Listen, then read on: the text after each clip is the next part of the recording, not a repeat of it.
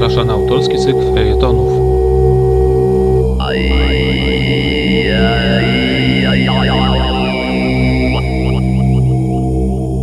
Z Altaju widać więcej. Tajemnice i zagadki Rosji według Wojciecha Grzelaka.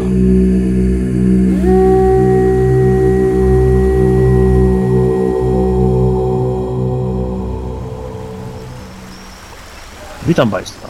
Skoro mamy wybrać się na Altaj, najpierw y, powinniśmy odpowiedzieć na pytanie, co to w ogóle za miejsce. Altaj leży w samym sercu Azji. Co prawda Altajczycy spierają się ze swoimi sąsiadami, Tuwińczykami.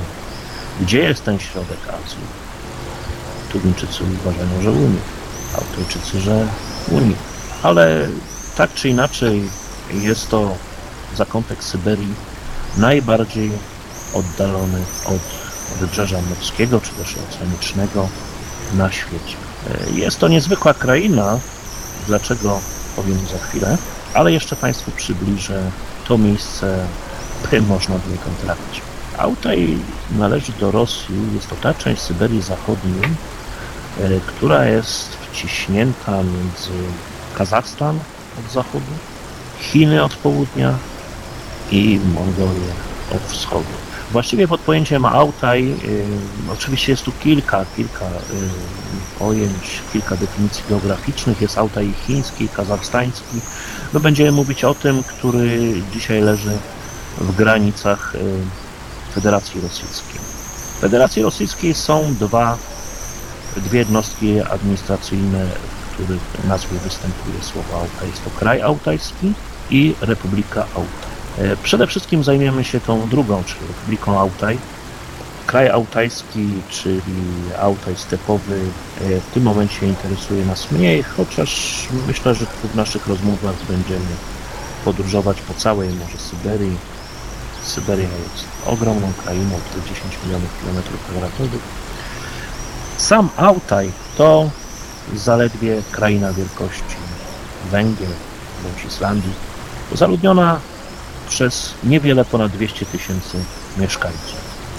Z tego jedna trzecia to tubylcy, rdzenny lud Altajczyków, posiadający swoje bardzo ciekawe obyczaje, ale o tym też może będziemy stopniowo w trakcie dalszych naszych spotkań. Jest to kraina bez wyjątku prawie górzysta, gdzie niegdzie trafiają się śródgórskie stepy otoczone górami sięgającymi ponad 4000 metrów są to góry wspaniałe, imponujące. Ci, którzy byli w Alpach, twierdzą, że w porównaniu z krajobrazem gór altajskich, krajobraz alpejski jest właściwie niczym.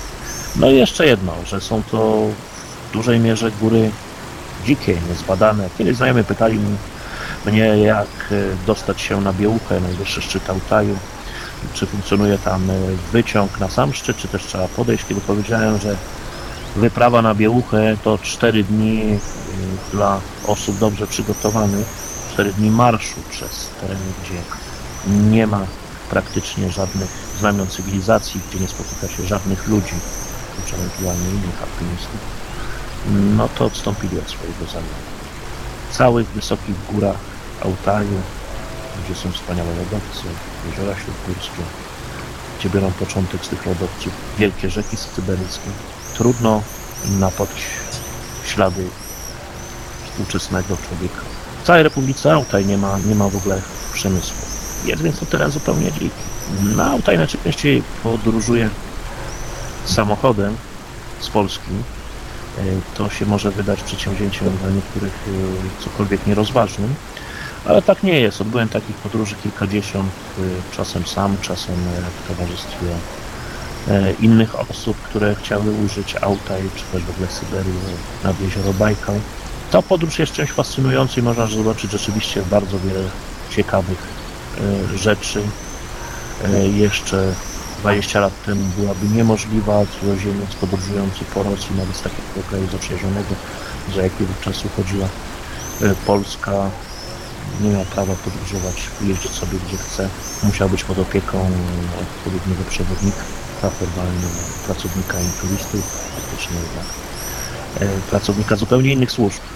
No, dzisiaj tego nie odczuwa się ingerencji tych właśnie służb specjalnych e, rosyjskich, nie odczuwa się mm, tak dotkliwie, chociaż, chociaż ona istnieje. Niestety wiele tych rzeczy, które uchodziły za specyfikę Związku Sowieckiego, czy za specyfikę bolszewicką, no, przetrwało do współczesnej Rosji. Utrudnia to życie, a na razie jeszcze można sobie dojechać gdzie się chce, pomijając oczywiście poligony, czy obiekty o znaczeniu strategicznym. Kiedyś jeden z takich ściśle strzeżonych obiektów, otoczony wielką tajemnicą, funkcjonował właśnie w samym sercu auta. Dostać się tam nie było łatwo, przez Altaj prowadzi w zasadzie jedna droga do granic mongolskich, dawny szlak część e, jedwabnego szlaku. Nosi ona nazwę Trakt Czujski od e, rzeki Czuj, która tej drodze na dłuższym dystansie towarzyszy. Jeszcze kilkadziesiąt lat temu niełatwo było przebyć tę drogę, prowadzi ona po skalnych urwiskach. No dość, że powiem, że jeszcze na początku ubiegłego stulecia e, istniała swoista etyka mijania się na tej drodze. E, osoba podróżująca wychodziła na zwężenie tej drogi na zakręcie, e, który zasłaniała częściowo skała i kładła tam swoją czapkę. Był to sygnał dla nadjeżdżającego z naprzeciwka, żeby zaczekał w odpowiednim miejscu, ponieważ minięcie się dwóch wozów, a nawet dwóch jeźdźców było niemożliwe.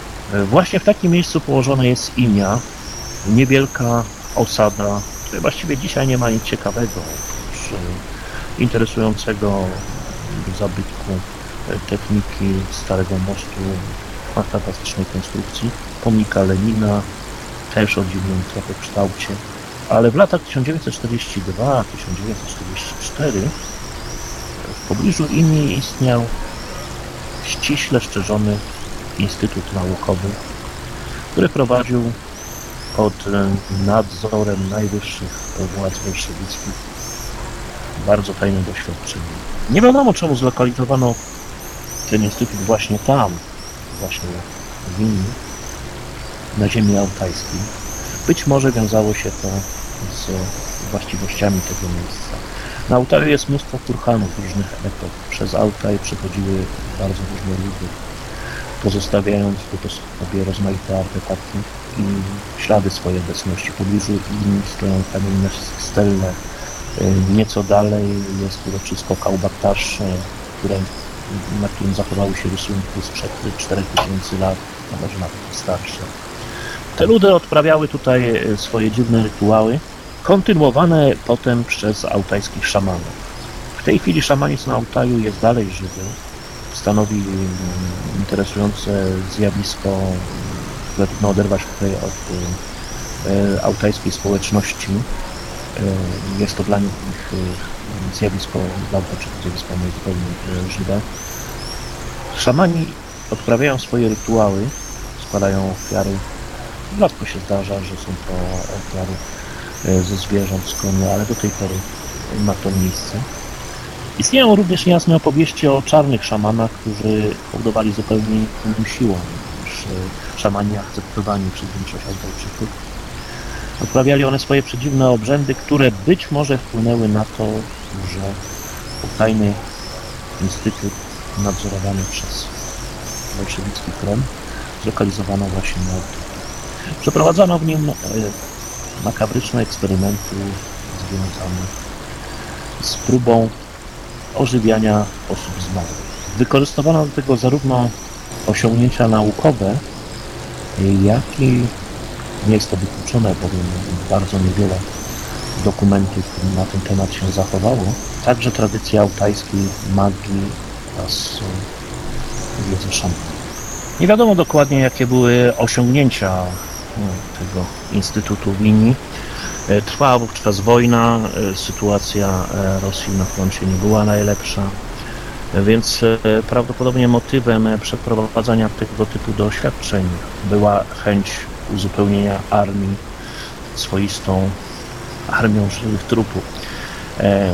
Jak wiadomo, w systemie, który wówczas panował w Związku Sowieckim, człowiek nie liczył się za bardzo. Świadczy o tym choćby ogromna liczba ofiar, jaką Rosjanie ponieśli w walkach z Niemcami Być może temu miały służyć właśnie eksperymenty przeprowadzane w Instytucie Wien. W ogóle brak jest y, niemal dokumentacji na temat y, działalności tego instytutu.